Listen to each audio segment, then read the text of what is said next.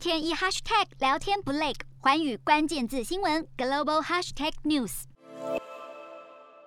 越南水果遭到中国以防疫为由卡关，通通不许进入中国境内。中国多个省市去年下旬开始陆续宣布，从越南进口的火龙果包装箱甚至是货品上检测出新冠病毒。由于担心病毒会误传人，中国随即关闭了多个中越边境口岸，加强检疫。截至十号统计，光是北部边境就有三千多辆货柜车塞在边界。